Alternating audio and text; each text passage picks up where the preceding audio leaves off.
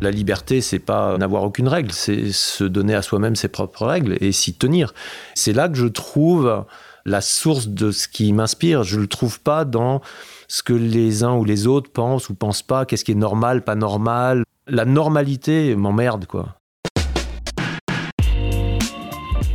Bonjour à toutes et à tous, je suis Alexandre Mars et vous êtes sur RCJ. Je suis ravi de vous retrouver pour un nouvel épisode de Pause, le podcast où on prend le temps. Le temps de s'arrêter, le temps d'écouter, le temps d'explorer, le temps de rire. Chaque épisode est l'occasion de marquer un temps d'arrêt pour aller à la rencontre de mes invités. Ces femmes et ces hommes sont artistes, chefs d'entreprise, écrivains, entrepreneurs, sportifs ou activistes, et ils ont accepté, le temps d'une pause, de nous livrer les dessous et les secrets de leur parcours. Qui n'a pas entendu parler d'Emmanuel Faber ces dernières années chef d'entreprise iconoclaste. Moi, j'en ai entendu euh, en particulier parler. En 2016, je me souviens, j'avais reçu, euh, je sais pas, une dizaine de fois la même vidéo. C'était le discours de clôture euh, des diplômés d'HEC. Et Emmanuel Faber parle de sa vision du monde et puis également de sa relation avec son frère qui avait été diagnostiqué schizophrène. J'ai invité Emmanuel pour qu'il vienne nous parler de ses combats, de sa vision de l'argent, de son côté moine soldat, des maladies mentales, de son éviction de Danone, mais aussi de justice sociale, de préservation de l'environnement, de finances responsables. Il est né dans un petit village des Hautes-Alpes. Il se forge une conscience sociale très jeune. Diplômé d'HEC, il commence une carrière en finance, mais se donne d'ores et déjà la mission de changer le système de l'intérieur. D'ailleurs, il va nous en parler. Est-ce que c'est du storytelling? Est-ce que c'est réel? Et puis en 1997, il intègre le groupe Danone, dont il deviendra PDG 20 ans plus tard. Il devient un véritable patron militant, multipliant les efforts du groupe pour avoir un impact positif sur l'industrie et le monde d'aujourd'hui. Une conviction que les actionnaires de Danone lui reprocheront d'avoir fait passer la rentabilité en 2020 avant de le mettre à la porte en 2021. Aujourd'hui, il est à la tête de l'ISSB, l'entité qui définit les standards des entreprises cotées et les standards en particulier sur tout ce qui touche l'environnement. Le dirigeant iconoclaste a accepté, le temps d'une pause, de revenir sur son parcours engagé. Bonjour Emmanuel Faber. Bonjour Alexandre. Tu vas comment? Je vais bien, merci. On va parler de carrière, d'engagement, mais souvent j'aime bien commencer par l'enfance. Passé au pied des montagnes, on va en parler certainement beaucoup de ces montagnes village de Saint-Bonnet en Champsor. Tes frères, ta sœur, tes parents étaient encore étudiants lorsque tu es né. Papa, par la suite, est devenu ingénieur. C'est quoi le souvenir de jeunesse un, jeunesse heureuse. Jeunesse heureuse, oui. Heureuse, euh, moi, parmi mes premiers souvenirs de jeunesse, il y a euh, le ski à 3 ou 4 ans euh, dans le jardin de mes grands-parents. Euh, il y a les JO de 68 sur les épaules de mon père à Là, on est à Grenoble, hein, puisque tu es né en 64, donc là, tu as 4 voilà, ans. j'ai 4 ans et je me souviens de la cérémonie d'ouverture des, des, des, JO. il faisait très froid, mais j'étais bien sur ses épaules les, les, feux de camp euh, à 4 ou 5 ans euh, en camping sauvage euh, au bord des torrents. ouais, vraiment une, une, jeunesse heureuse et la nature. Et puis peut-être, ouais, 1969, la, la, naissance de mon deuxième frère. pendant que ma mère a couché à Grenoble, on était gardés par des amis et voisins et j'ai vu l'alunissage, le premier homme sur la Lune. C'était incroyable. Ça est incroyable. À la télévision en noir et blanc. Et ça, c'est une ah marque. un grand, grand souvenir, incroyable. J'ai un rapport avec la Lune qui est euh, assez, euh, je sais pas, euh, personnel entre elle et moi. La Lune est importante, la montagne aussi, très importante pour toi. Tu disais d'ailleurs dans une interview, je te cite, hein, j'avais 7 ou 8 ans, j'étais sur une piste de ski, le soleil rasant a illuminé la poudre de neige durant 10 secondes, et j'ai eu la sensation du divin. Le sentiment d'être relié en même temps en plus petit à l'immense, cette fulgurance a laissé une trace. C'est quoi la trace qui a été laissée à ce moment-là? Je sais pas comment dire ça, moi c'est incandescent. Euh, parce que j'écris peut-être euh, la sensation ou le sentiment, je sais plus ce que j'ai écrit, euh, c'était il y a dix ans, mais ce que je continue à ressentir, c'est quelque chose qui est de l'ordre physique, quelque chose qui m'a relié, ouais, qui, qui, qui m'a traversé de bas en haut. Euh, je sais pas, comme, je sais pas, comme la foudre. J'ai jamais été traversé par la foudre en, en montagne, mais j'imagine un truc comme ça. Alors, ça n'était pas violent, mais c'était quelque chose qui euh, me reliait du, du plus petit là où j'étais au plus grand, à l'universel, une espèce de ouais, de, de conscience d'être relié euh, dans le temps et dans l'espace à euh, infiniment plus grand que moi et, et, sans doute au vivant et peut-être aussi au divin. Ouais. Intéressant sur la montagne, mes auditrices et mes auditeurs le savent, nous avons des pauses amicales. Donc on a demandé à quelqu'un qui t'apprécie, qui te connaît, de te poser une question. On va l'écouter. Bonjour Emmanuel. Quand tu n'as pas de montagne là où tu es, ou près de là où tu es, comment fais-tu pour te ressourcer? Merci. Question de Denis Machuel, qui est donc euh, le patron du groupe ADECO, qui te pose cette question très sympa. Quand tu n'as pas de montagne là où tu es, comment tu fais pour te ressourcer? Ben, euh, quand j'ai vraiment pas du tout, du tout de montagne, euh, en fait, je vis intérieurement en montagne. Il y, a un livre de Lionel Daudet, qui est un alpiniste de, ma région, là, dans le Briançonnais, les écrins loisans, qui a écrit, il, a écrit un bouquin qui s'appelle La montagne intérieure. Euh, moi, je ferme les yeux, il me faut 10 secondes pour être en montagne. Même, même pas, quoi, j'y suis. En fait, c'est. Euh, euh, je peux presque dire que j'y vis en permanence. sur mon, là, sur mes petits écrans, j'ai ma webcam du village à Saint-Véran. et c'est une webcam qui. Bah ouais, je m'y connecte et j'y suis, quoi. Ton père donc était plutôt amateur, ta maman est prise de littérature. Mm. J'ai appris donc que ton amour des mots t'est venu très jeune, puisqu'apparemment, et c'est ce que tu disais, au sixième, tu avais reçu un, zéro Oui, je me souviens très bien, oui. oui. Bah, professeur, il pensait que c'était pas possible. Il n'y avait pas de chat GPT. Chat GPT n'existait pas encore. Je, je ouais, ouais, voilà. Donc j'ai écrit un truc, ouais.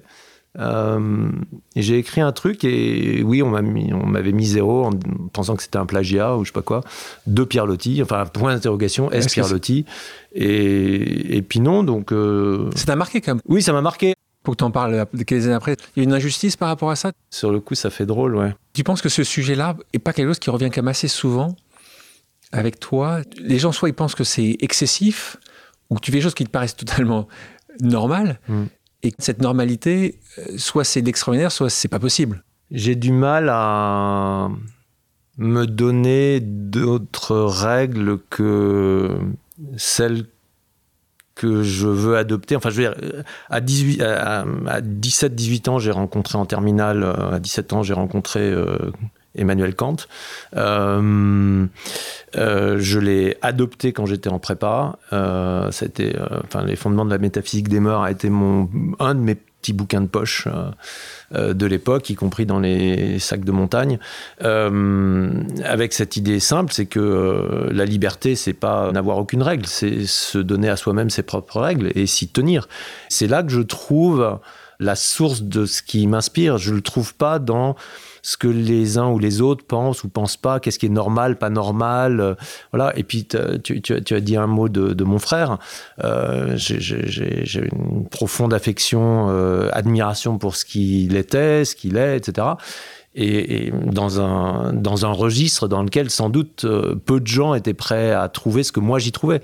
Donc la normalité m'emmerde, quoi. Je parlais de justice sociale. Je lisais aussi en apprenant sur toi que assez jeune en fait, tu avais démontré qu'il y avait quelque chose qui ne te convenait pas. C'était dans ce square quand tu étais euh, avec, euh, avec un ami et que la maman de cet ami-là avait euh, pris cet enfant-là et, et, avait donné une claque. Et là, tu mm. te dis, avais dit cette phrase-là en disant juste les grands ne sont pas là pour.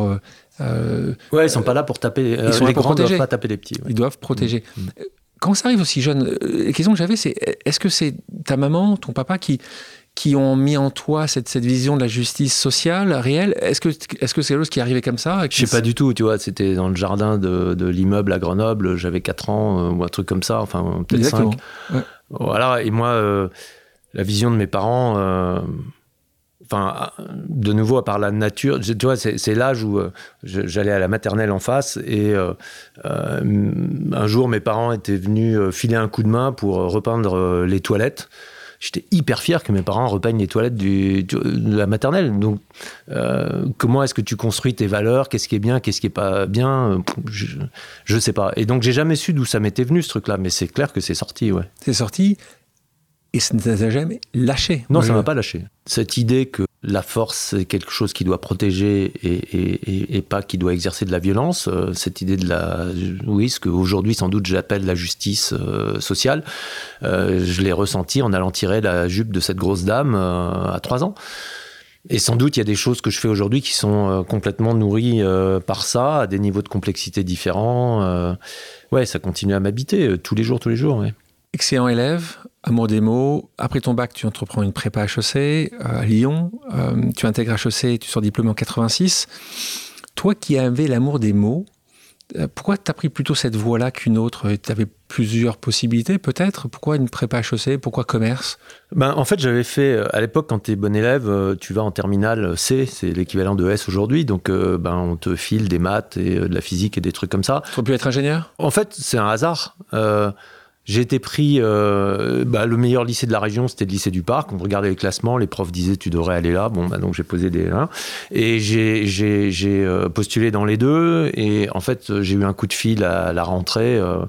Euh, en descendant d'une rando d'ailleurs en montagne, on m'a dit ben vous êtes admis dans les deux, faut que vous choisissiez. J'ai dit bah c'est quoi le programme des deux? Et donc j'ai demandé le programme des deux et on m'a dit il y a de la philo, de la géo, plusieurs langues, après pas HEC. J'ai dit bah ouais je vais aller là. c'est ça. Voilà donc c'est justement pour l'amour des lettres que je suis allé en prépa HEC. Ben voilà. HEC on en parlait, une épreuve terrible, la maladie de ton petit frère, Dominique, tu t'appelles Do, schizophrénie. Euh, point important, ce que tu ne sais peut-être pas, c'est que mon frère a été euh, aussi euh, diagnostiqué schizophrène. Il est parti, il est plus avec nous maintenant, comme le tien. C'est un sujet qui nous rapproche, c'est un sujet extrêmement répandu, beaucoup plus que ce que les gens peuvent imaginer, puisque aujourd'hui, tu regardes les chiffres, il y aurait certainement un pourcentage important de Français qui ont euh, une maladie euh, et de santé mentale, c'est comme ça qu'on peut l'exprimer. Euh, toi, tu le dis, c'est qu'en fait, quand ton frère a été diagnostiqué, il n'a pas été diagnostiqué. C'est ça, c'est que c'est juste après qu'on a mis un, mot mhm. sur une maladie. C'est comme ça que tu, tu l'as vécu, en fait. Bah, moi, je l'ai vécu, oui. j'étais, j'étais à HEC et il y avait un téléphone par étage et on m'a appelé un soir en disant ton frère est interné en hôpital psychiatrique. Euh, euh, il n'y avait pas de mots là-dessus. Tu l'avais vu, tu vu arriver? Je l'avais. Il y avait une crise, il y avait eu des crises avant? Euh, alors, moi, j'étais à HEC à Paris. Tout ça, ça se déroulait entre le Vercors, les Alpes et, voilà, et, Grenoble et tout ça. non, je pense que non, je pense vraiment pas. Dominique, il a eu une adolescence rock'n'roll. Mais, euh, mais au fond, euh, ouais, comme j'imagine plein d'ados, quoi. Et, euh, et ces révoltes d'adolescents contre l'autorité familiale, paternelle, maternelle, etc., elles me paraissaient excessives, sans doute, mais par certains côtés, ouais, par injustifiées. donc, savoir jusqu'où ces comportements qui pouvaient aller jusqu'à de la violence, hein, était lié euh, à des excès que je lui connaissais depuis longtemps, jusqu'à te dire, euh, ben, en fait, c'est un sujet psychiatrique. Euh, d'abord, moi, j'étais pas du tout formé, informé. Enfin, dans la famille, tu vois, c'est pas des trucs qu'on discutait du tout. On évoque, pas du tout sous cet angle-là.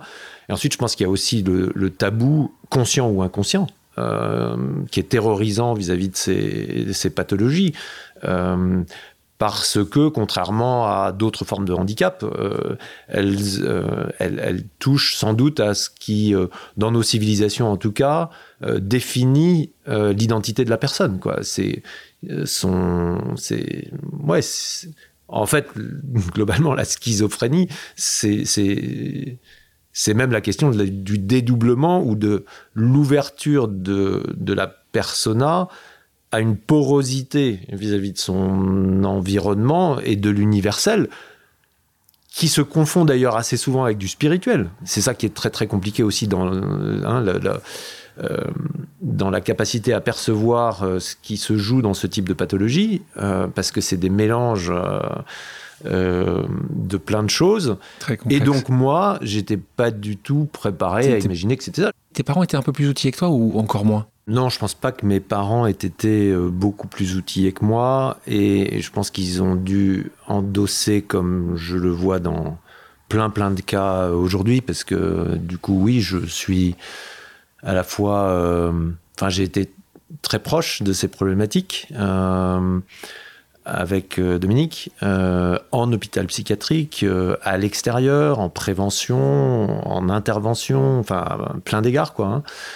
Euh, aujourd'hui, avec des associations, euh, je trouve qu'il y a des tu initiatives. Tu continues à, aider des, des, associations aujourd'hui? Oui, il y a des trucs incroyables. Oui, euh, moi, je, je pense que la question de la stigmatisation est très importante. Donc, j'ai aidé avec d'autres, y compris à lors d'opérations de, de, communication sur les questions de, y compris avec un, enfin il y a un spot publicitaire, euh, enfin publicitaire, je sais pas comment on dit, mais en tout cas vidéo, de, vidéo qui a été construit autour de ces questions-là. Euh, je, je, Pour toi, le sujet, c'est il faut que ce soit plus stigmatisant. Je reviens sur la normalité. Moi, je crois pas que la normalité existe. Euh, la norme existe, mais pas la normalité. Euh, ça ne veut pas dire qu'il n'y a pas une limite pathologique. Mais je pense qu'on a tous, d'une façon ou d'une autre, euh, on est traversé par des pathologies conscientes ou inconscientes. Euh, la particularité de ces pathologies euh, d'ordre psychiatrique, c'est que de nouveau, elles touchent à ce qui fait le plus intime de ce que nous sommes. Et c'est donc terrorisant de s'en approcher. Mais c'est à la fois terrorisant, en même temps, quand on est concerné par un. Enfin, quand un de nos proches est concerné ça pose d'énormes questions. D'abord, c'est douloureux, euh, affectivement, de, voir la personne dans cette souffrance-là. C'est très douloureux. Euh, ça pose des questions de culpabilisation, de responsabilité. on n'a pas vu venir, on n'a pas traité. C'est quoi les problèmes d'éducation? Est-ce que je pense que pour les parents, c'est encore plus dur que pour les frères et sœurs. et, et, et puis toujours, on se dit, est-ce que c'est une conséquence euh, de quelque chose. pour les parents en particulier. Qu'est-ce qu'on n'a pas vu? Qu'est-ce qu'on n'a pas fait? Qu'est-ce qu'on aurait dû faire différemment aurait dû faire, etc., etc. Oui, bien entendu. Et puis en plus de ça, avec euh, des questions de, euh, ben, est-ce que c'est génétique, pas génétique? Enfin, on se pose tout un tas de questions, quoi. du coup, ça remonte. Et je pense que cette question de la, de la généalogie, au fond, ce que, ce que l'on sait aujourd'hui, c'est que un des enfin, qui a d'abord, semble-t-il, des terreaux plus euh, fragiles. fragiles que d'autres, et qu'ensuite, euh, dans un système collectif, il y a quelqu'un qui prend la foudre. Il y a quelqu'un qui prend euh, les, tensions, les tensions à l'intérieur de ce système, des choses qui sont dites, pas dites, les, et, qui, et qui la prend. Et, et une bonne partie euh, de la révélation de souffrances euh, psychologiques euh, sous forme auxquelles on commence à donner un nom, quand elles sont reconnues en tant que pathologie, ouais, de constellations familiales qui, d'entourage proche en tout cas, qui sont porteurs de ces tensions et qui qui sont euh, dans lequel il y a un membre du groupe euh, qui, va, qui prend. Qui prend. Et donc c'est forcément extrêmement interrogeant pour, euh, pour l'entourage. Et c'est une des raisons pour laquelle je me suis retrouvé, moi, en première ligne, à la fois sans doute parce que j'avais cette affection inconditionnelle pour, mon frère, et, et, aussi parce que j'étais moins directement euh, concernés. On a quasiment le même âge, quoi. Donc, tu vois, on a grandi ensemble. Et, mais, mais oui, sûrement moi aussi, dans ma relation avec lui, ça m'a interrogé à plusieurs moments de, quand est-ce que j'étais absent, quand est-ce que je l'étais pas, et, etc. Pour ceux qui ne se souviennent pas, tu parlais tout à l'heure de ta capacité à communiquer sur euh, ce sujet-là en particulier. Tu l'as fait assez tôt, puisque en 2016, tu étais invité en tant qu'ancien HEC à faire la clôture, le diplôme d'HEC tu donnes un, tu discours qui euh, marque, qui a été très souvent euh, rediffusé maintes et maintes fois. Et ce discours a été divisé en deux. Un, qui est Emmanuel Faber en parlant de sens, d'injustice. Une partie de ce discours-là euh, parle de, ta relation avec Dominique, de ce que ça t'a appris.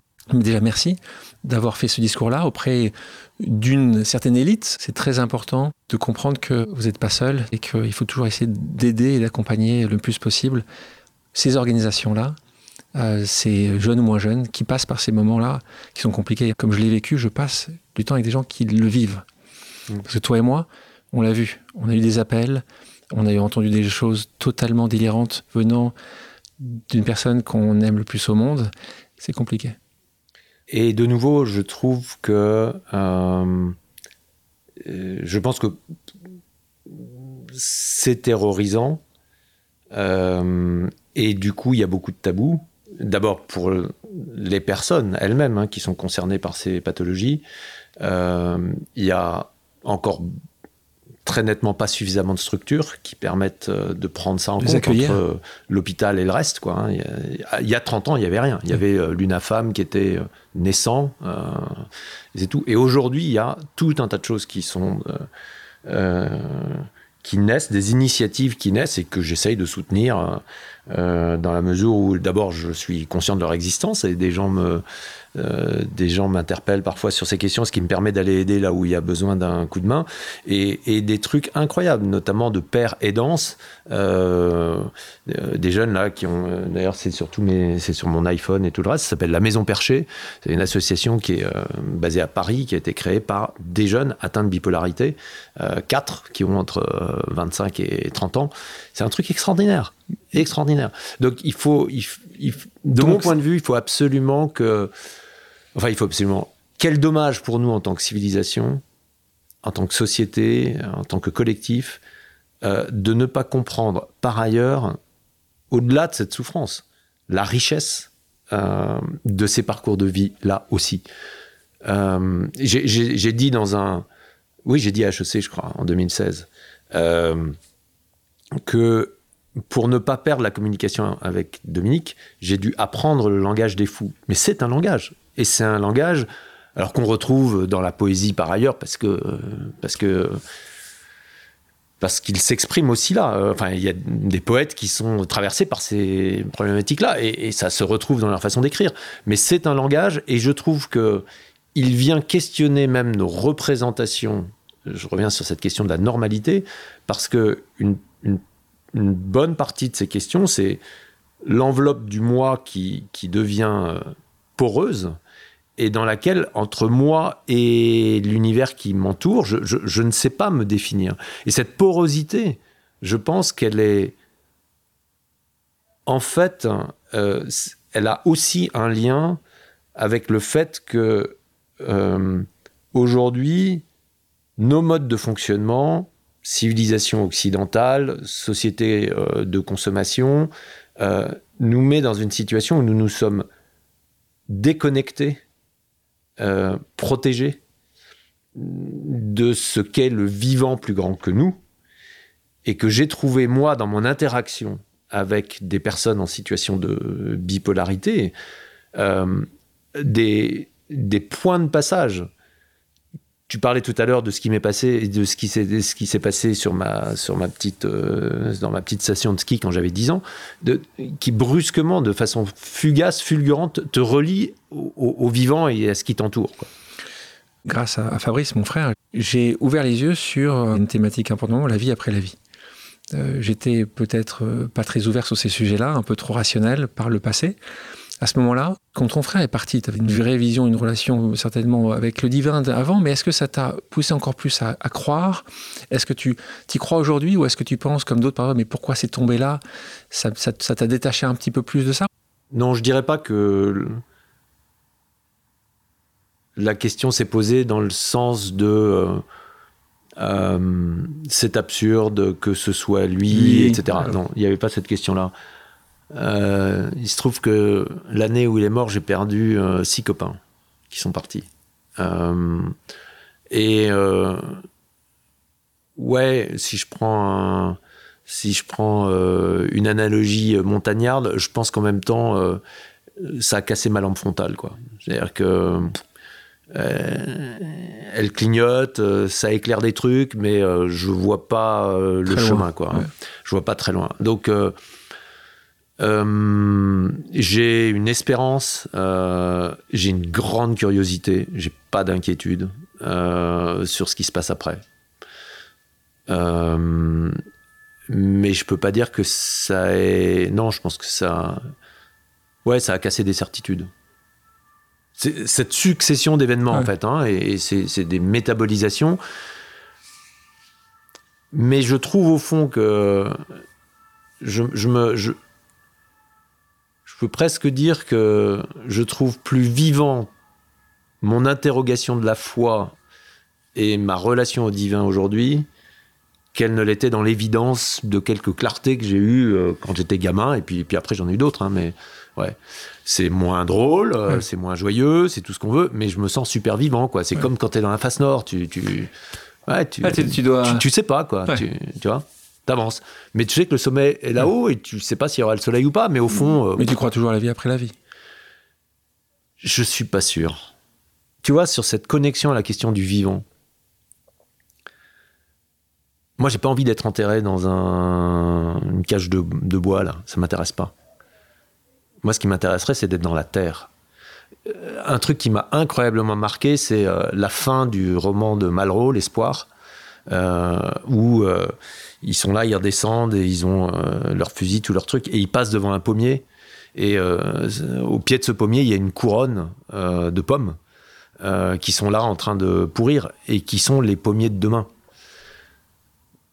Pour moi, dans ce cycle du vivant qui commence sans doute au Big Bang, si le Big Bang c'est l'interprétation qu'on en a aujourd'hui, j'imagine que c'est ça qui s'est passé. Je ne sais pas où ça va. Mais quel privilège d'avoir euh, fait partie de cette aventure pour euh, un instant à l'égard, tu vois, au regard de l'i- l'immensité du temps et de l'immensité de l'espace. Quel privilège d'avoir, eu la chance d'approcher par la conscience qui nous est donnée euh, de ce questionnement sur qui nous sommes et où est-ce que nous allons. Et si demain, retourner à la Terre, c'est retourner au vivant, c'est, une autre forme de vie. Je sais pas, je sais pas ce que ça veut dire de moi, mais, mais moi dans le vivant avec les autres. Et, c'est juste ça qui m'importe aujourd'hui. Et donc, est-ce que retrouver Dominique, euh, c'est le retrouver euh, sous la forme que je connais de lui? Sûrement pas. Tu vois, sûrement pas. Même, même dans les traditions euh, de la des religions du livre, ou même dans d'autres, il y, a, une idée d'autre chose après, auquel je, je, je- peux m'associer, quoi. Ouais, je, je, je peux comprendre, je peux, mais j'ai pas de certitude. Et j'ai donc une grande curiosité à l'égard de la mort. Je pense à la mort très très régulièrement, mais pas comme j'en ai peur. Ça m'emmerde pour mes proches, Ouais. mais c'est tout. Dire, soit ça s'arrête et je suis, euh, eh ben ouais, je vais devenir euh, le sol de nouveau, quoi, qui, est- qui est la source de vie. Euh, et c'est comme ça. Et tant mieux pour, merci pour ces euh, 50 ans, 60 ans, whatever. Et merci pour les 44 ans de la vie de Dominique, euh, qui, est, qui a été incroyablement féconde à, à- à plein d'égards, y compris pour tous les instants que je l'ai vu vivre avec d'autres, dans ce qu'il leur a apporté. euh. et euh, et peut-être que non, et c'est beaucoup plus. Et c'est un cadeau hallucinant si c'est le cas. Lui, quand il est parti, il croyait lui à la, vie après la vie? Oui. Ouais, Dominique, il avait une vie spirituelle incroyable qui, moi, m'a énormément enrichi et, et, et qu'il a, euh, je pense que sa, pathologie aussi, et la nécessité de faire le tri entre ce qui est de l'ordre euh, pathologique et de l'ordre spirituel, hein, ce qui n'est pas simple du tout dans les pathologies de bipolarité ou de schizophrénie, euh, l'a amené à faire un chemin de foi qui est hallucinant. Hallucinant. Voilà, il a, été consacré au blas d'une abbaye bénédictine des Hautes-Alpes quelques semaines avant sa mort. On va reprendre le chemin de ta carrière après ce moment euh, très personnel. On retourne chez Bain et compagnie, tiens. C'est là où tu commences ta carrière, cabinet de conseil. Tu dis, je suis parti explorer la finance dans un grand cabinet de conseil avec l'idée de changer le système de l'intérieur. Euh, comme un infiltré, c'est comme ça que tu définissais. Si les forts doivent défendre les faibles, la finance doit le faire aussi. Alors moi, la question que j'avais, euh, et je souscris évidemment à ça, puisque c'est mon quotidien également, euh, est-ce que tu t'es déposé à un moment la question en disant, bah, je vais plutôt aller faire euh, Greenpeace ou, euh, ou Emmaüs? Tu as tout de suite vu l'intérêt d'aller être l'infiltré? Ou tu t'es même pas posé la question Tu étais HEC, c'était Bain et tu allais changer le système d'intérieur? Je me suis en permanence posé la question de savoir si j'étais au bon endroit, euh, compte tenu de ce que j'avais envie de vivre. Et, et ça a été un aiguillon permanent pour définir ce que j'appelle un compromis et ce que j'appelle une compromission. Et cette, question, elle s'est posée à, plein plein de moments. Euh, euh, avant de, partir euh, chez Bain, il s'est posé la question pour moi de partir dans un hôpital au Vietnam, dirigé le plan financier, etc., etc. Ça ne s'est pas fait. Et je ne sais pas si je l'aurais fait à cause de Dominique. Mais la question s'est posée. Euh, je, après quelques années dans la finance, euh, j'ai écrit un bouquin. Je suis allé voir euh, mes patrons à Londres et je leur ai dit ben, je vais publier ça. Si vous voulez que je parte, je démissionne. Si vous voulez que je reste, vous me le dites. Voilà. Ce bouquin n'était pas tendre avec. Euh, tu sors en 1991 chez Hachette. Euh, voilà. Et tu sur la cité, euh, dans lequel bah, il y avait des gens que je cite et qui étaient les clients de cette banque et pour lesquels on travaillait. Quoi. Donc j'étais assez cash, mais c'était ma ligne.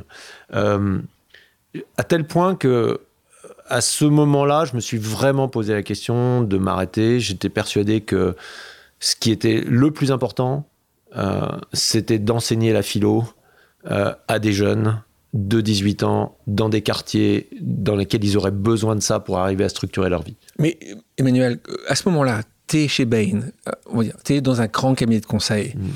Est-ce que les gens te regardaient en disant juste, mais tu peux pas dire ça, euh, gagner de l'argent grâce à ça et, cracher dans la soupe La particularité sans doute de ce qui s'est passé, c'est que euh, j'ai quand même toujours été assez bon dans ce qu'on me demandait de faire. Et, très vite, j'allais très au-delà de ce qu'on me demandait de faire. Et donc, euh, c'est aussi ça qui m'a donné des marges de manœuvre, des libertés, des. Voilà. Et on, par ailleurs. il, on disait, il est chiant. Mais il est bon, c'est ça que tu, ça que disais toi? Oui, et puis, euh, enfin, je la ramenais pas particulièrement, tu vois.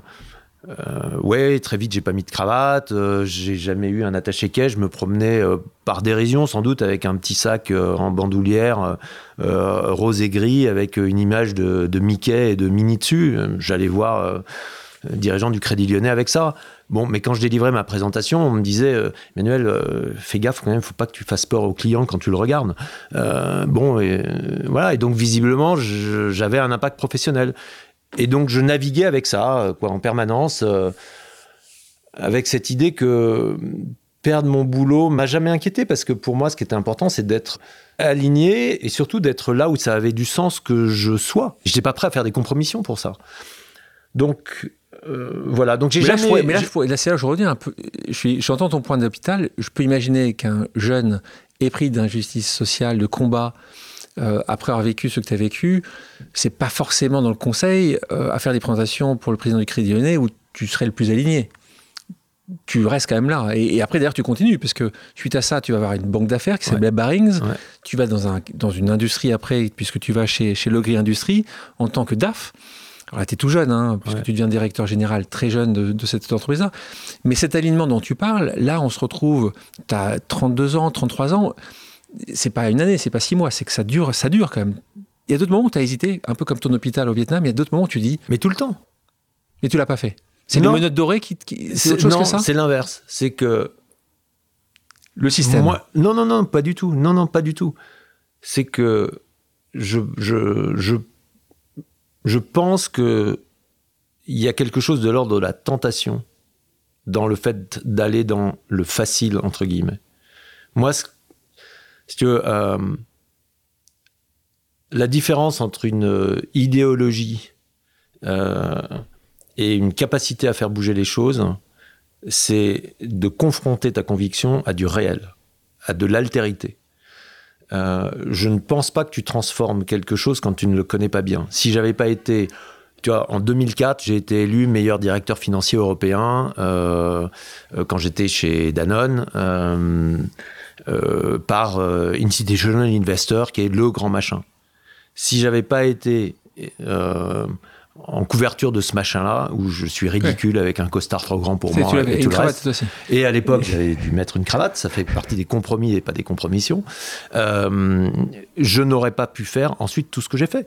Parce qu'on pouvait pas me dire, non, mais t'es juste un doux rêveur. Non, non, non, non, les gars. Je, suis le DAF qui a été élu. Voilà, et puis, puis, on voit bien quoi, quand même l'impact que ça a eu sur euh, des boîtes. Donc, pour moi, la, tentation permanente, c'est de me dire, enfin, c'est de rester là où c'est dur, quoi. Là où c'est dur, pour moi, c'est que je suis en train de creuser un truc qui qui peut avoir de l'impact. En fait, c'est le crux tous les jours, toi. Ouais, absolument. En fait, c'est ça. Je pense qu'il y a ça.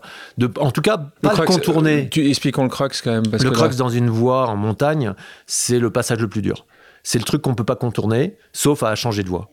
Voilà, c'est aussi simple que ça. Et donc, moi, moi on m'a appelé pour diriger des fondations, pour partir faire des trucs. Et j'ai dit non, non, non à chaque fois. Pas pour dire que j'étais ou diriger des agences publiques et des machins Mais c'est hyper tentant pour un gars comme moi de me dire Ah bah oui, super alignement. Sauf que là où je peux faire une différence, c'est sans doute là où je suis, là aujourd'hui, dans le dur du business. Je te propose une deuxième pause amicale. On l'écoute. Bonjour Emmanuel. Qu'est-ce qu'est pour toi un management responsable? Question de Fanny Picard. Fanny Picard, tu l'as recrutée il y a quelques années de ça pour travailler sur les fusions-acquisitions en 1998 chez Danone. Et puis tu as nommé un peu plus tard directrice du développement pour Europe de l'Ouest et Amérique du Nord. Tu sais qu'elle t'apprécie euh, beaucoup et elle te pose cette question-là.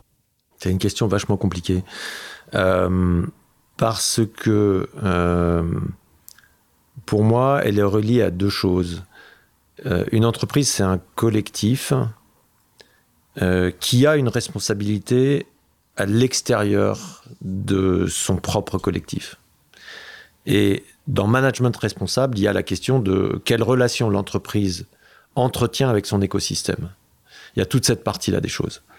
Et puis il y a à l'intérieur même du collectif de l'entreprise le management qui est euh, l'organisation du travail ensemble de ce collectif pour atteindre des missions dans une euh, relation qui est une relation euh, pour le dire de façon simple, d'organisation et d'hierarchie. Hein. Euh, peut-être que je peux prendre la question de Fanny sous ce deuxième angle, sans écarter le premier qui est euh, fondamental sur la question de c'est quoi la visée d'une entreprise et c'est quoi sa responsabilité sociale et sociétale. pour moi, le, management responsable, c'est de faire en sorte que le collectif de l'entreprise euh, évolue dans un équilibre dans lequel on s'appuie autant que possible sur les forces vives de cette entreprise, c'est-à-dire faire avec et avec tout le monde, et autant que possible, parce que ça n'est pas possible de façon absolue. L'entreprise, c'est pas euh, la démocratie, c'est pas une ONG, ça dépend pas de la charité publique. Et donc il y a il y a une obligation d'efficacité qui appelle à cette question c'est quoi la responsabilité d'un manager?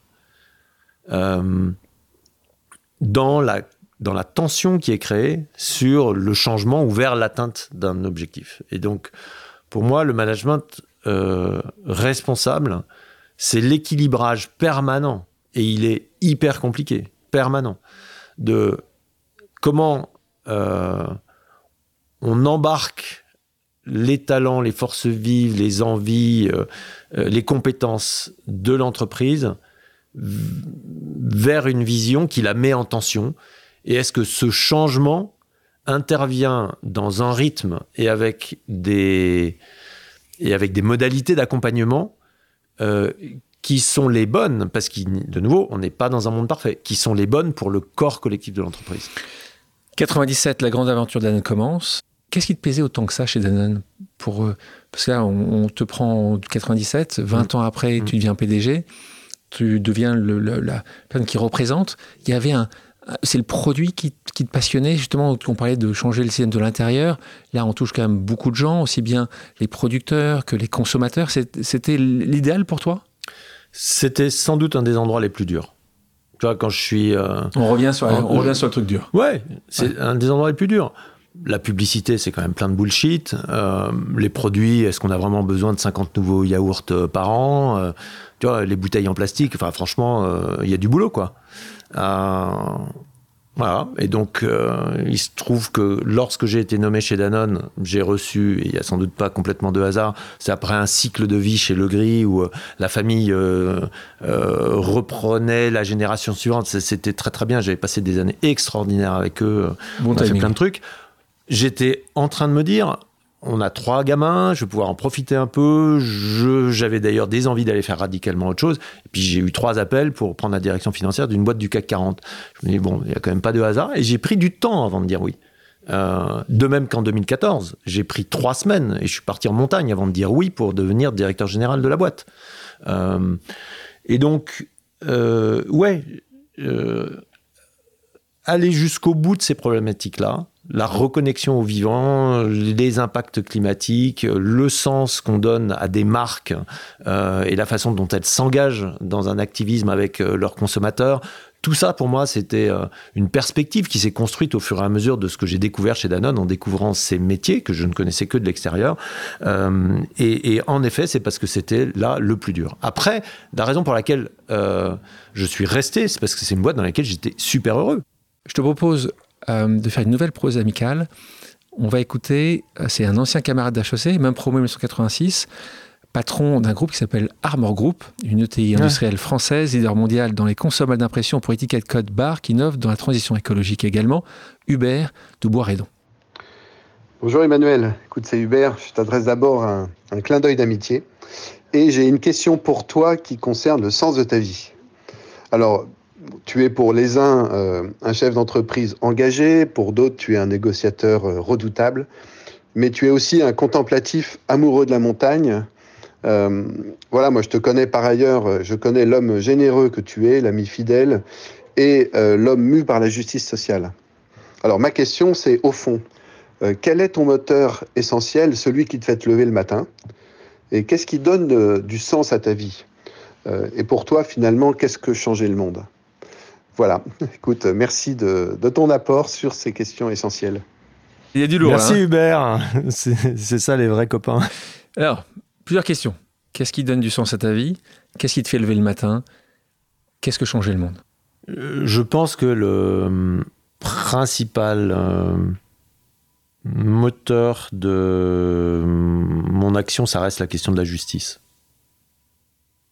C'est ça qui te fait lever le matin? C'est l'injustice dans ces cas-là? Ben oui, du coup, parce que quand on se lève le matin, euh, on s'aperçoit quand même assez vite que la justice n'est pas euh, évidente euh, dans sa présence partout autour de nous, quoi. Et ça, je pense que c'est vraiment, ouais, ce moteur de une espèce de révolte, quoi, contre contre l'injustice telle que je la perçois. Hein. c'est vraiment le moteur de mon action fondamentale. Dans ces cas-là, ce qui s'est passé dans les années après, là on s'est arrêté en 2019, 2020, toi tu l'as vécu comme une vraie injustice quand on a un fonds d'investissement, je ne sais pas si on appelle ça un fonds d'investissement, Bluebell Capital en tout cas, des gens qui voient la finance certainement différemment, qui remet en cause donc euh, ta présence à la tête de Danone. Ils envoient une lettre envoyée, ils disent que la performance boursière est décevante, que le bon équilibre entre la création, je les cite, hein, de valeur pour l'actionnaire et les concepts de durabilité n'a pas été prouvé une opinion partagée par un autre actionnaire, Artisan Partners. Comment tu as réagi à ces critiques au départ? Là aussi, tu trouves qu'il y a une certaine injustice par rapport à tout ce que tu as pu faire depuis tant d'années? Bah, Je ne sais pas si c'est une injustice. J'ai du mal à raisonner. Je, trouve que j'ai. Enfin, je sais pas, moi, je. Par rapport à la question d'Hubert sur le sens de ma vie, enfin, j'ai une chance incroyable, quoi. Euh, et c'est peut-être parce que j'ai. Euh, j'ai ce, ce lien à, une forme de divin, même si je n'arrive pas à le définir correctement. Et qui peut définir le divin? C'est peut-être parce que je vis dans la montagne euh, là à tout moment et que. Euh, mais c'est tellement. Enfin. C'est tellement une chance, quoi. C'est tellement une chance. L'injustice, je n'arrive pas à la sentir contre moi je, n'arrive pas à sentir ça. Enfin, là, là, ça pourrait être contre ton travail, le travail de tes équipes, c'est pas toi personnellement. Oui, non, mais c'est la première des choses, c'est ça quand même. C'est que, euh, enfin, euh, de nouveau, moi, je suis conscient de la ligne d'arrêt sur laquelle j'avance. Euh, se prendre un plomb quand on grimpe et qu'on est dans le crux, ça fait partie des règles du jeu, quoi. Tu, voilà, tu, tu passes pas forcément du premier coup. Euh, faut réessayer, faut etc. Et donc ce risque-là, je suis prêt à le prendre. Quand je, quand je et, d'ailleurs, on parle juste d'injustice un instant. Euh, euh, en plein schéma de réorganisation, plan local first, on relocalise tout, etc incompris par la technostructure, parce qu'évidemment, ça vient forcément simplifier et du coup supprimer des postes qui sont en haut de la hiérarchie, qui sont des postes très lourds. Ce que tu veux dire, c'est que les syndicats te soutiennent. Les syndicats me soutiennent à fond. Ouais. Et d'ailleurs, euh, Laurent Berger euh, s'exprime publiquement en, euh, en faveur de ce plan, en expliquant pourquoi il est important. Néanmoins, activistes et plein d'autres sont là. Parce que je suis quand même aussi un empêcheur de tourner en rond, globalement. Et donc, il y a une opportunité pour des gens qui ont envie plutôt de gérer le, le statu quo, quoi, globalement. Euh, et- T'as vraiment senti ça, t'as senti, on, on va, on attendait à un moment ou à un autre, dès qu'il pouvait un peu être en position de, de- de difficulté, Oh, bah oui, tu sais, quand, quand je- enfin, j'ai renoncé un matin euh, après, enfin, ça faisait des années que je voulais le faire, à, Ta à retraite- 20 millions ta de- de- d'euros retraite chapeau. Voilà, en signant Ah, c'est important, hein, comprenez bien. C'est pas, on parle pas d'anciens francs. euh, c'est, on parle de 20 millions d'euros réels. Oui. Un jour, tu t'es levé, tu t'es dit, je, n- je ne signerai pas ça, je n'en ai pas besoin, je ne veux pas. 20 millions. Oui, j'ai, du coup, oui, oui, oui. Non mais tu, là j'ai l'impression que tu dis oui, oui. Non mais, c'est, Non, mais je en faisant ça, ça- peut, ça peut être. Oui, en faisant ça, tu, tu te, tu te braques potentiellement. Bah oui, il y a plein gens de qui gens qui trouvent que euh, l'argent, c'est, euh, enfin, que c'est une fin en soi, quoi. Enfin, sans doute, ou en tout cas qui ont visiblement des besoins supérieurs aux miens. Mais c'est ça qui te l'ont dit ou pas? Qui t'ont dit tu fais chier. Bien euh, sûr. Ouais. évidemment. Évidemment. Mais moi, j'ai qu'une vie. Et donc, je suis prêt à faire des compromis et pas des compromissions. Et que moi, cette entreprise est euh, cotisée pour moi pour préparer 20 millions d'euros de retraite, bah, je trouve ça très, très pas juste du tout, quoi. Quand par ailleurs, on paye le lait à 31 centimes à des, à des, à des gars qui font un boulot sans lequel le mien n'existerait pas. C'est aussi simple que ça. Donc, je suis conscient que j'emmerde le monde, mais je m'en fous parce que c'est ma vie. Et si vous voulez que j'aille faire autre chose, j'irai faire autre chose. Et c'est C'est- ce qui s'est c'est passé. ce qui s'est passé. À 10h du soir, parce que un certain nombre de personnes qui avaient plutôt envie euh, que l'activiste fonctionne me remercient. Je me suis réveillé le lendemain avec un sentiment de liberté absolument hallucinant. Le lendemain ou quelques temps après? Non, le lendemain, tout de suite. Et un immense sentiment de tristesse, euh, mais qui n'est pas un sentiment d'injustice, de tristesse, parce que c'est une entreprise que j'adore, que je continue à aimer beaucoup, et dans laquelle euh, j'ai vu tout ce que affectivement, euh, pendant quelques semaines qui ont suivi cette, euh, cet épisode, il, a pu se passer entre tous ses collaborateurs, équipiers du monde entier, avec lesquels euh, ben, cet événement m'a remis euh, en, en, en relation, tu vois. Et j'ai posté ma petite carte d'employé.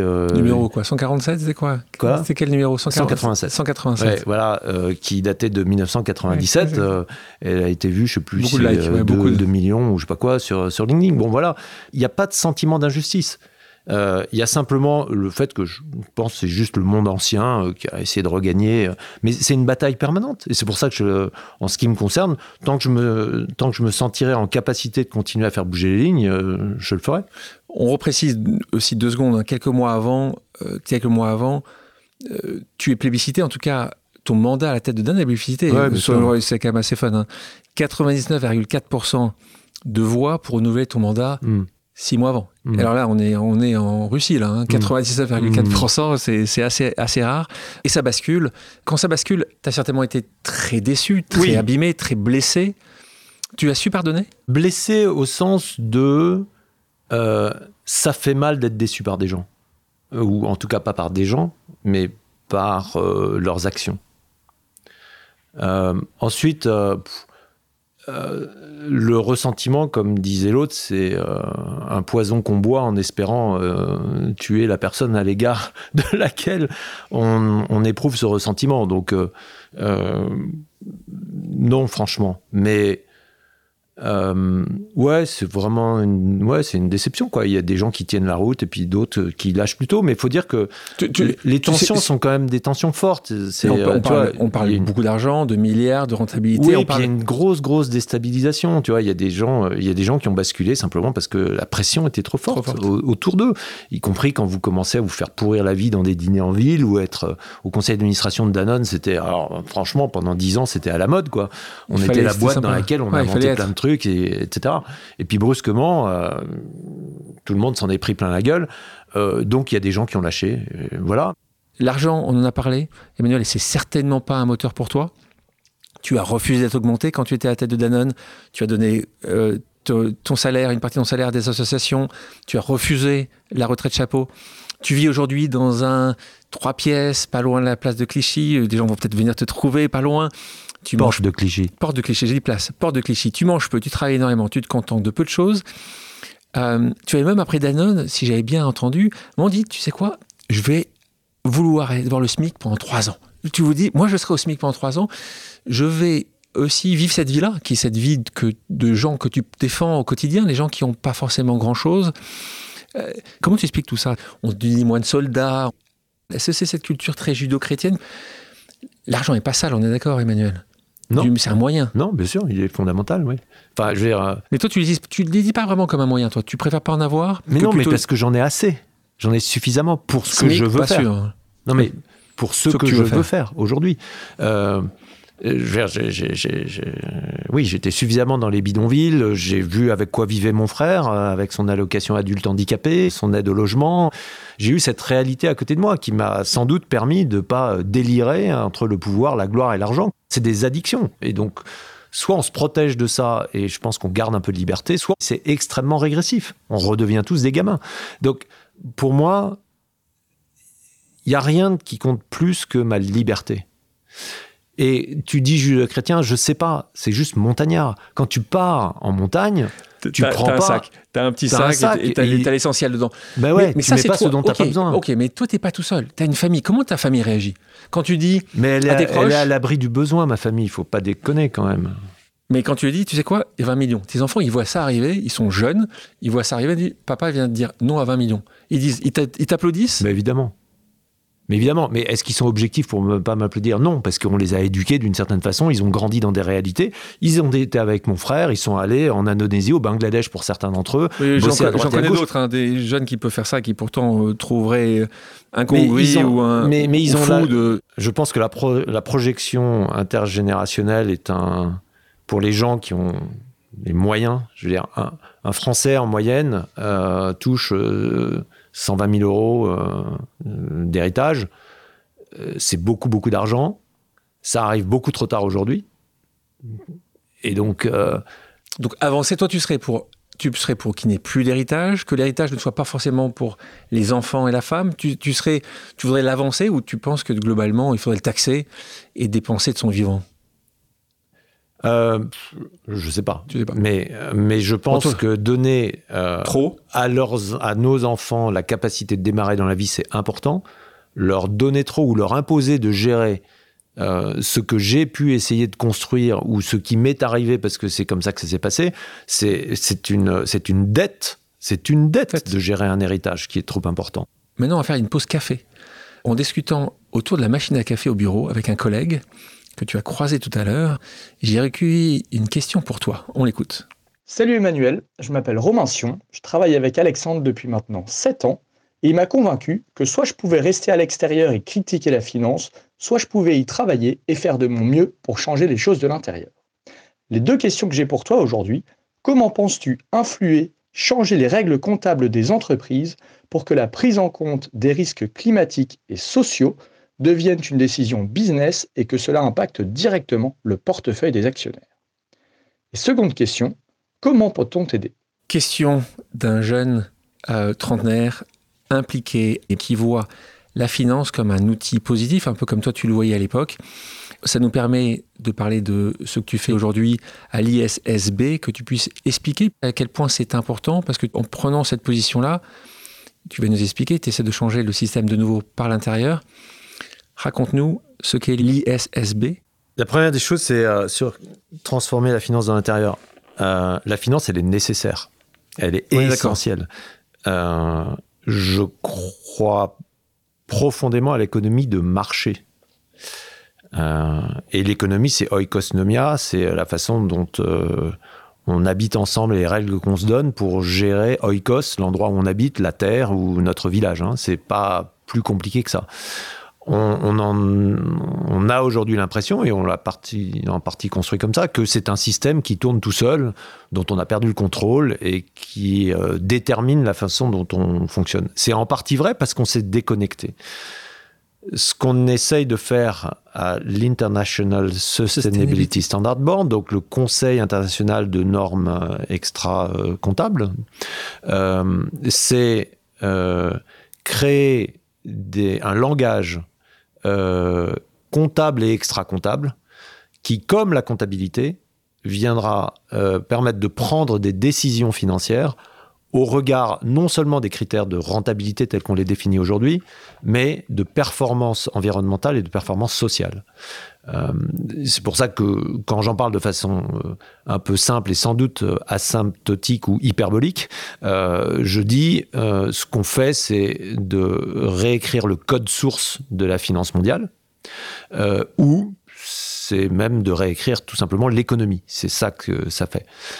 Donc, euh, on est en train de terminer euh, la toute première norme. Euh, dans quelques mois, elle sera prête. On a démarré il y a un an, donc ça va assez vite, qui va porter sur le climat et qui va faire en sorte que les entreprises devront, avec des protocoles de description précis, des métriques précises, qui seront désormais comparables et auditables, décrire les risques et les opportunités qu'elles ont euh, en face du changement climatique.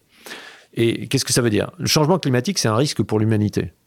Euh, ça, c'est indéniable. Et au-delà de l'humanité, pour plein d'autres de nos camarades vivant sur cette petite planète. Euh, à l'échelle microéconomique, ce qu'on peut en dire, c'est que quoi qu'il en arrive, le changement climatique va bouleverser les avantages concurrentiels. Les entreprises qui seront capables d'expliquer à leurs investisseurs et à leurs banquiers euh, qu'elles sont capables d'anticiper sur ces risques et de déployer des stratégies qui vont leur permettre d'être gagnantes dans la façon dont elles font évoluer leurs avantages concurrentiels, seront gagnantes. On va avoir une, autre question, euh, ce sera la dernière pause amicale, d'un camarade d'école qui était là, premier rang, qui t'écoutait en 2016. C'était le président des anciens élèves euh, d'HEC, Emmanuel Chin producteur, journaliste et, copain qui te pose cette question. Cher Emmanuel Faber, je me souviens de l'émotion très forte que j'ai eue au moment où vous avez prononcé votre discours lors de la remise des diplômes des alumni HSC. C'était il y a un peu plus de six ans. Un discours incroyablement inspirant. J'ai deux questions. La première, quel conseil donneriez-vous aujourd'hui à un jeune qui cherche sa voie? Et deuxième question, quelles sont les qualités pour vous d'un leader aujourd'hui bah, Vraiment, la première chose, c'est déjà, je lui conseillerais de la chercher. Euh, c'est-à-dire de ne pas suivre les autoroutes du millénaire, comme euh, les appelait euh, Christiane Singer. de d'explorer les chemins de traverse, comme j'ai titré mon deuxième bouquin je pense qu'il faut éviter les évidences, il faut euh, éviter les voies qui semblent toutes tracées. Euh, ça demande euh, sans doute une forme de courage, mais qui, au fond, est surtout une forme, je pense, de. Comment dire On n'a qu'une vie. Et, si, euh, et c'est vraiment dommage de se la poser en référence à d'autres que celles qu'on souhaite se donner à soi-même. Et ça, ça nécessite de bien la chercher. Pour moi, euh, il n'y a évidemment aucune, euh, aucune évidence et, aucune réponse unique à ces questions-là. En particulier, euh, dans l'attention des plus jeunes entre euh, je démissionne, euh, hein, comme on le voit là maintenant, des happenings réguliers à la remise des diplômes d'un certain nombre de grandes écoles, ou au contraire je reste dans le système. Moi je crois qu'on a absolument besoin de jeunes qui changent le système de l'intérieur. On va terminer cette discussion avec une pause familiale. Je te propose à un dernier moment. Tu vas reconnaître la voix. Emmanuel, je me demande souvent si cette force impérieuse qui te pousse dans l'action depuis que je te connais s'amoindrira un jour et si cela laissera place à plus de sérénité. Magali, psychothérapeute. Voilà, oui. Hein il, faut, il faut mettre dans le contexte. absolument. Mais c'est très beau. Eh ben, honnêtement, je sais pas oui, Magali est psychothérapeute et donc euh, les petits déjeuners sont parfois pénibles. Heureusement, je voyage pas mal euh, quand il s'agit de mettre les rêves sur la table le matin. Euh, mais en même temps, je pense que sa présence euh, est consubstantielle à mes engagements euh, par bien, bien des égards, y compris par son propre chemin que je trouve incroyable, et qui me rappelle qu'il y a des gens qui font des métiers vachement plus utiles que les miens quand je vois le boulot qu'elle fait avec ses patients. Maintenant, honnêtement, j'en sais rien.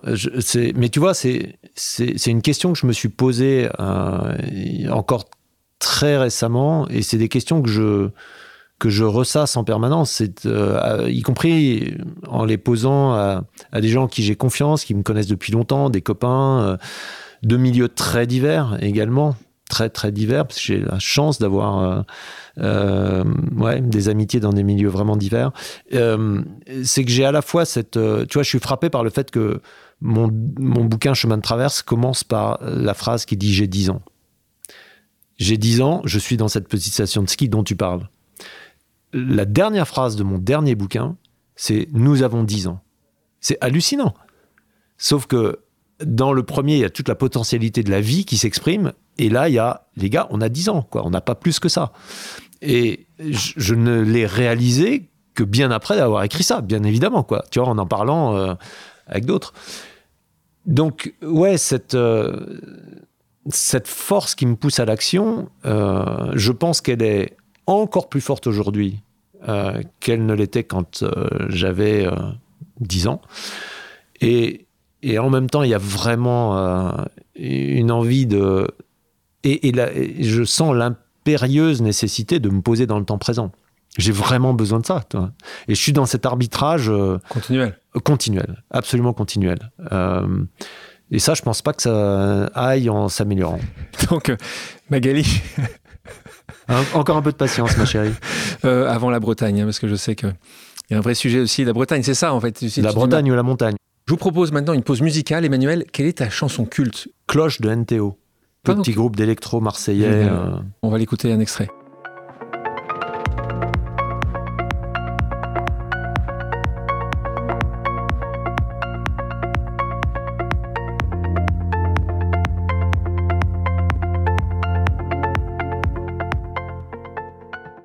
Emmanuel, merci d'avoir accepté mon invitation. Merci Alexandre. Merci à tous d'avoir pris le temps de faire une pause avec nous sur RCJ. J'espère que l'émission vous a plu, inspiré ou fait réfléchir. Si c'est le cas, je compte sur vous pour soutenir Pause sur radio-rcj.info ainsi que sur toutes les plateformes d'écoute. À bientôt sur RCJ pour un nouvel épisode de Pause.